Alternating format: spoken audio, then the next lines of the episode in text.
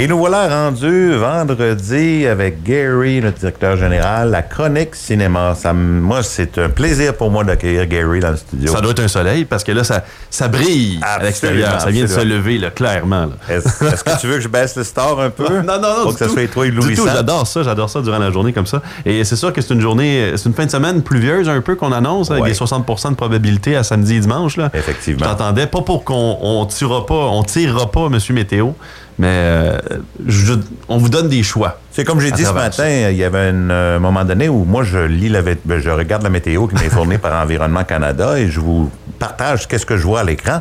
Par contre, ce matin, j'ai profité de l'occasion pour vous partager qu'est-ce qui s'en vient pour la fin de semaine, mais j'ai profité de faire suivre ça avec une chanson d'Elvis Presley qui dit Don't be cruel. Oui, c'est ça, ne soyez pas cruel.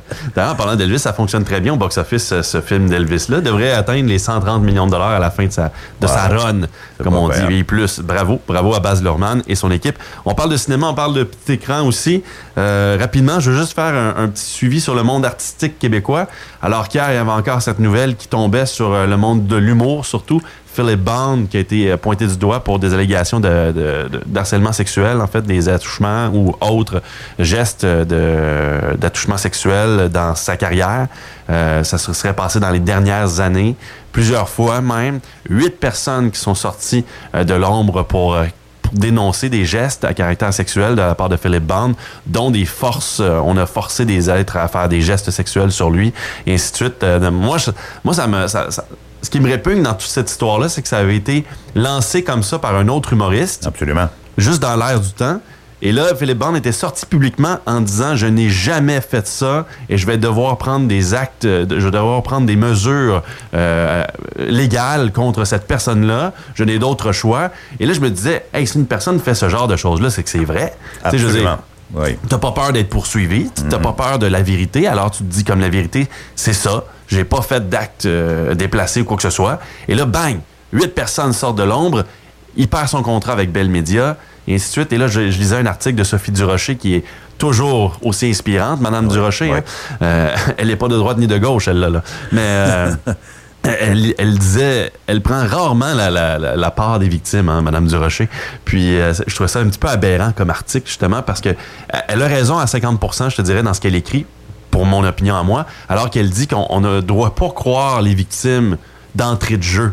Parce que là, l'article disait hier dans la presse, beaucoup de personnes euh, euh, reflétaient le fait qu'on doit croire les victimes et on doit agir tout de suite lorsqu'une victime vient nous faire part d'une agression sexuelle ou quoi que ce soit. Et je suis tout à fait d'accord.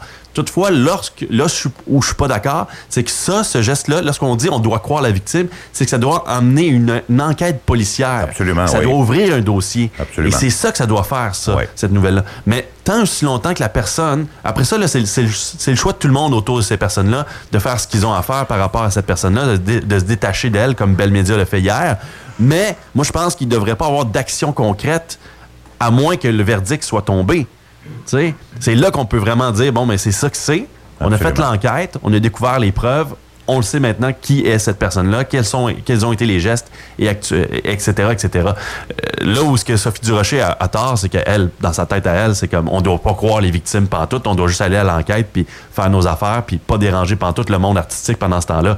Je suis pas, suis pas d'accord avec ça. Je pense que le, monde artistique doit être dérangé, peu importe les personnes qui sont autour. C'est des marques, c'est des gens comme toi puis moi. on a le droit à notre opinion aussi. Absolument. On a le droit de de continuer d'encourager, si on veut, Philippe Band ou pas de l'encourager euh, pendant le procès. C'est notre choix à nous. Euh, moi, je suis du côté un peu plus des victimes, souvent.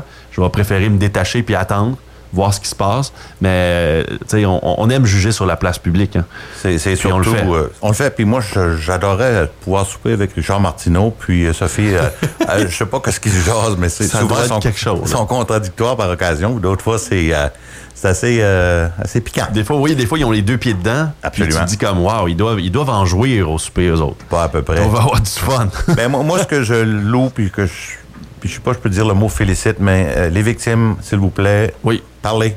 Parlez, euh, rapportez les choses. Sophie Durocher, c'est ça qu'elle disait. Elle disait pourquoi? On, doit, on a le droit de se poser la question pourquoi ils l'ont pas fait avant? Et ça, là, moi, cette réponse-là me, perturbe tout le temps. Parce que je me dis, voyons donc, on n'est pas dans la tête de personne. C'est ça. Puis on n'agit pas de la même façon comme l'affaire de Hockey Canada actuellement. Ah, ça, c'est un autre euh, scandale qui, à un moment donné, n'a pas lieu d'être. Et les textes sont sortis, tu sais. Puis l'une des victimes, justement, dans son texte, tu sens qu'il y a une culpabilité quand même intérieure où est-ce qu'elle dit je veux pas vous faire de tort. Oui. Puis tu sais, le joueur de hockey l'a fait sentir mal à travers ça, lui dit non non, tu devrais pas le dire puis si tu le dis à ta mère là, va lui dire que c'est pas vrai là. Oui, oui. Tu sais, puis je fais comme what? Non, ça c'est pas correct. Moi, ce qui m'active les intérieurs là-dessus, Gary, c'est euh, du côté des dirigeants qui sont passés devant un comité parlementaire il y a de ça peut-être trois semaines maintenant. Puis ça avait toute l'air des chevreuils dans des lumières de char. Oui. Ils savaient rien, savaient rien. et puis, euh, une semaine et demie plus tard, un, ancien un vice-président, il y a un fonds.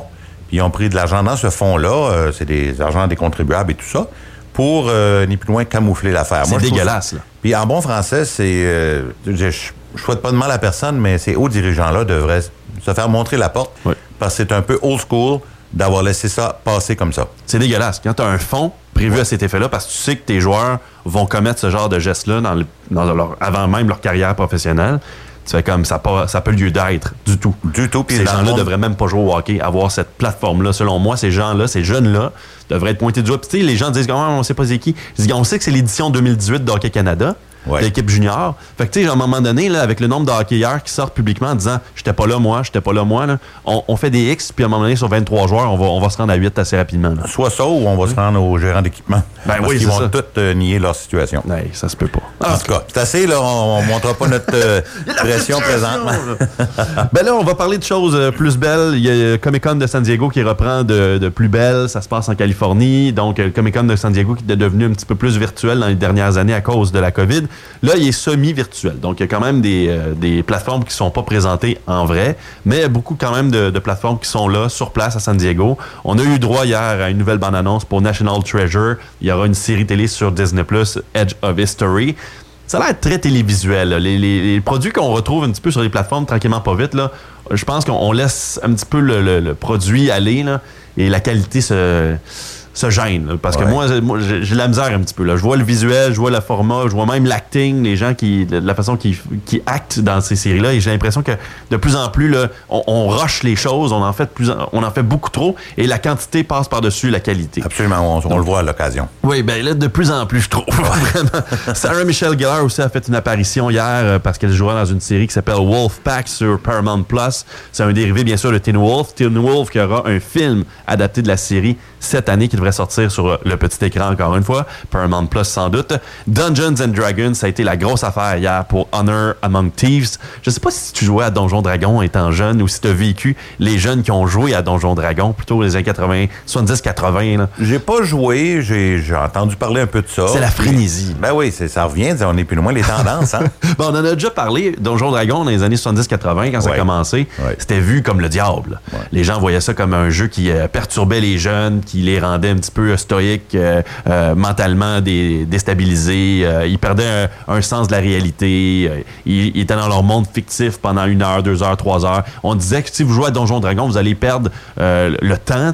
Puis là, vous allez vous rendre compte qu'une journée complète a passé, puis vous n'avez pas vu les choses faire, puis vous n'avez pas fait les choses que vous devriez faire, vous avez manqué l'école, euh, votre carrière, et ainsi de suite. C'était comme la grosse affaire Donjon Dragon. C'était le jeu vidéo des années 70-80. là. C'est ça. Avant Mais- même Nintendo. Ouais, mais ce qui arrive, c'est que souvent, les tendances, on dit toujours que les, les modes reviennent aux 7 ans, tu sais. Euh, là, c'est un petit peu plus que 7 ans, mais il y a toujours quelque chose qui va refaire surface à un moment donné. Oui, effectivement. Mais là, dans ce film-là, dans cette adaptation-là qui sortira le 3 mars 2023, euh, on a mis le paquet. Euh, les fans ont, ont été excités du, de la bande-annonce qui est sortie hier, le film qui va mettre en vedette Chris Pine, entre autres. Michelle Rodriguez aussi est là-dedans.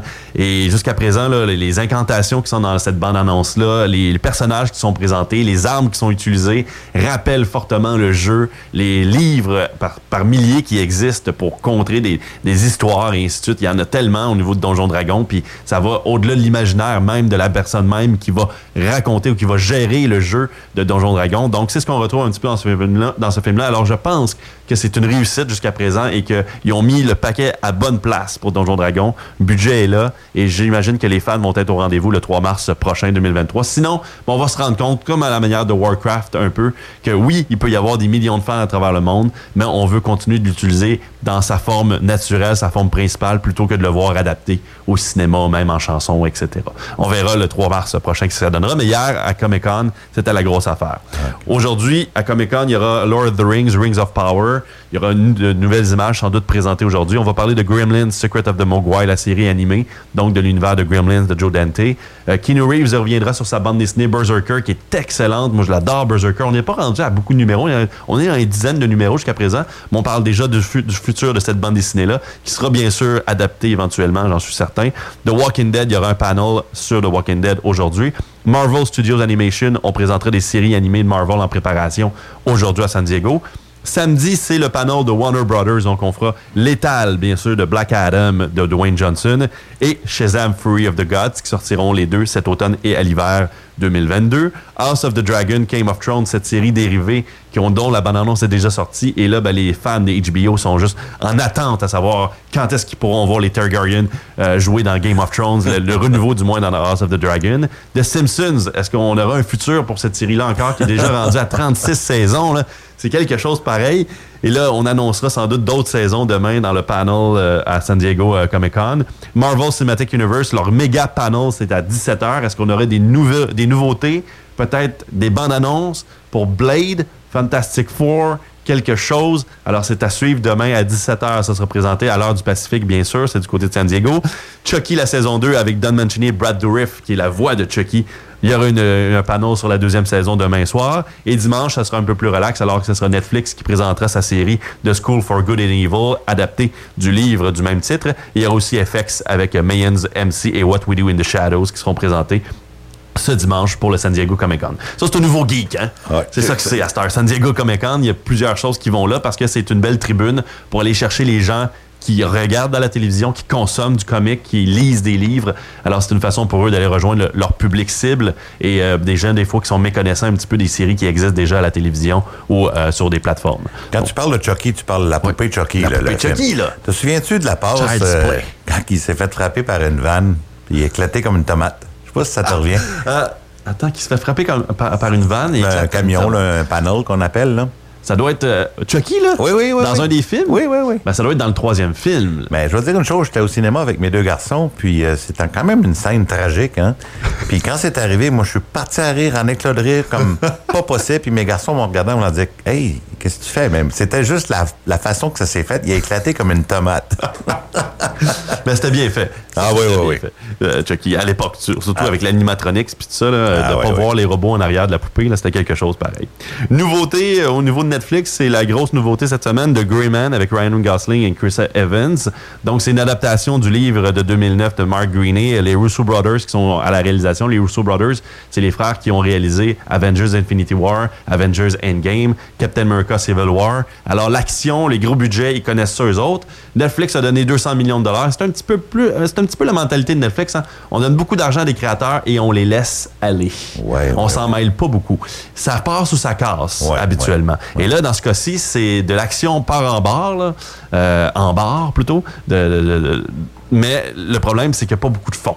Ah, et c'est un petit peu le défi euh, de ces films-là, ces productions-là, c'est que là, on a dépensé 200 millions de dollars dans une grosse production avec beaucoup d'action et ainsi de suite, mais il n'y a pas beaucoup d'intelligence à travers cette action-là, pas beaucoup de bons jeux d'acteurs non plus. On, révèle que Chris Evans, à part sa moustache, on, se dit dans ce, dans ce film-là, il, a l'air fou. On veut en faire un fou qui a une raison d'être, mais en même temps, il n'y a, pas, il a pas de raison d'être fou de même. En tout cas, c'est un petit peu ce qu'on retrouve dans The Grey Man. L'histoire, en fait, c'est que Ryan Gosling est un agent de la CIA qui est engagé pour tuer un autre agent. Cet agent-là va l'argent de Ryan Gosling que le patron avec qui il fait affaire, c'est un méchant et il y a des preuves pour ça. Et là, lui va partir avec ces preuves-là. Et bien sûr, là, le méchant, lui, va engager un autre agent qui est joué par Chris Evans, qui est un agent déchu un peu, qui, fait ses affaires en privé et il va lui demander de poursuivre Ryan Gosling. Ça deviendra un jeu de chat et souris à travers le monde. C'est pour ça que ça coûtait cher, c'est que c'est filmé à travers beaucoup de places dans le monde.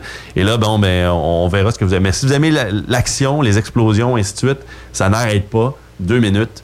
Donc, The Greyman, c'est disponible sur Netflix, c'est plus de deux heures, mais deux heures d'action euh, de bar en bar. Euh, merci, c'est quoi faire en fin de semaine. Oui. beaucoup. Et sinon, ben, la nouveauté au cinéma cette fin de semaine, parce que le cinéma existe encore. Au cinéma notre show, on a The Minions, Rise of Gru qui est présenté, Thor, Love and Thunder, toujours présenté. Et la nouveauté, c'est Nope, le thriller d'horreur de Jordan Peele. Son troisième film réalisé après Get Out, qui avait été encensé par la critique. Et ensuite, il y avait eu Us, qui était sorti en 2019, qui avait lui aussi été encensé par la critique. Nope, euh, quand même une belle certification frais au niveau des, des critiques, à 82 Mais les fans de Us, du moins, les fans comme moi et toi, avaient moins aimé le deuxième film de Jordan Peele. Est-ce qu'il y aura un impact sur le box-office? On s'attend à ce que le, euh, film fasse de- 50 millions de dollars au box-office en trois jours cette fin de semaine. L'histoire de, oh, de Nope, Nope, N-O-P-E, c'est on retrouve des ranchers qui sont joués par Daniel Kaluuya, qui lui était dans Get Out, et aussi Keke Palmer, qui sont témoins d'objets tombés du ciel qui mènent à la mort de leur père. Et par la suite, ils vont tenter de trouver, avec vidéo bien sûr, une preuve de cet ovni-là qui a tué leur père et de mettre ça au grand jour. Bien sûr, ça sera pas sans répercussion puisque les ovnis sont peut-être là pour les mauvaises raisons. Dans le cas de Minions, euh, c'est certain, si c'est une réussite, tant mieux. Si c'est pas Oui. une réussite, on va être certain de voir des boîtes à lunch dans les magasins. Ah, c'est déjà la, une ren- réussite. la rentrée scolaire, il va y avoir des boîtes à lunch Minions partout. Minion, ça continue. C'est Ah, une non. réussite. C'est- un, c'est un trademark que Universal a réussi à mettre sur, euh, sur la table et ça fonctionne ouais. toujours. Euh, vos enfants parlent sans doute en Minions. Sur TikTok, il y a des filtres Minions et ainsi de suite. Donc, ça, ça, ça n'arrête pas. Il y a sans fin. Je veux pas te mettre sur le spot, mais je vais le faire. vas-y. Dans toute ta carrière de cinéphile, euh, qu'est-ce qui est- quel, quel est ton film favori? Tu dois, ben, tu dois Ah en oui. avoir une tonne, mais il y en a sûrement un qui t'a marqué à quelque part. Euh, mon film favori, c'est The Night of the Hunter de 1951 de Robert, euh, avec Robert Mitchum. Moi, j'avais vraiment, vraiment aimé ça. Le, le fameux Good and Evil là, que les gens voient souvent sur les points. Là, Ouais, où est-ce ouais, qu'on ouais, se tatoue les lettres G-O-O-D, puis de l'autre côté, on se tatoue les lettres E E-V-I-L. Ça vient de là. Ah, Puis c'était un preacher qui se marie à une femme parce qu'il découvre que cette femme-là, son ex-mari avec qui il était en prison, lui dit qu'il y a de l'argent caché à quelque part, dans le Wow. ranch. Donc, il Wow. décide de, de- de faire à croire qu'il est un preacher puis il veut se marier avec cette femme-là pour mettre la main sur l'argent. Et les deux enfants, qui sont de très bas âge, vont tenter de contrer leur beau-père, qui deviendra bien sûr l'un des êtres les plus vils de l'histoire du cinéma. Mais on est dans les années 50. C'est sûr qu'aujourd'hui, ce serait peut-être pas le vilain qu'on penserait, là, ou le boogeyman qu'on penserait comme étant le gros méchant. Mais c'est un être humain vil qui, met, qui, qui va faire tout pour mettre la main sur 50 000 À l'époque, c'était beaucoup d'argent. Peu importe ce qu'il doit faire, même tuer des enfants. Wow. Donc, euh, ouais, Robert Mitchum, c'était le Joker des années 50. Euh, Robert Mitchum, c'était un excellent acteur. J'ai toujours aimé euh, cet homme-là. C'était un film en noir et blanc, mais euh, The Night of the Hunter, si vous avez la Wow. chance de voir ça, c'est quelque chose. Ben, merci d'avoir partagé, euh, Gary. C'est toujours un plaisir. Puis, de- je te souhaite une bonne fin de journée, un bon week-end. Bon week-end. je sais ce que tu vas faire s'il pleut. bye bye. Bye bye.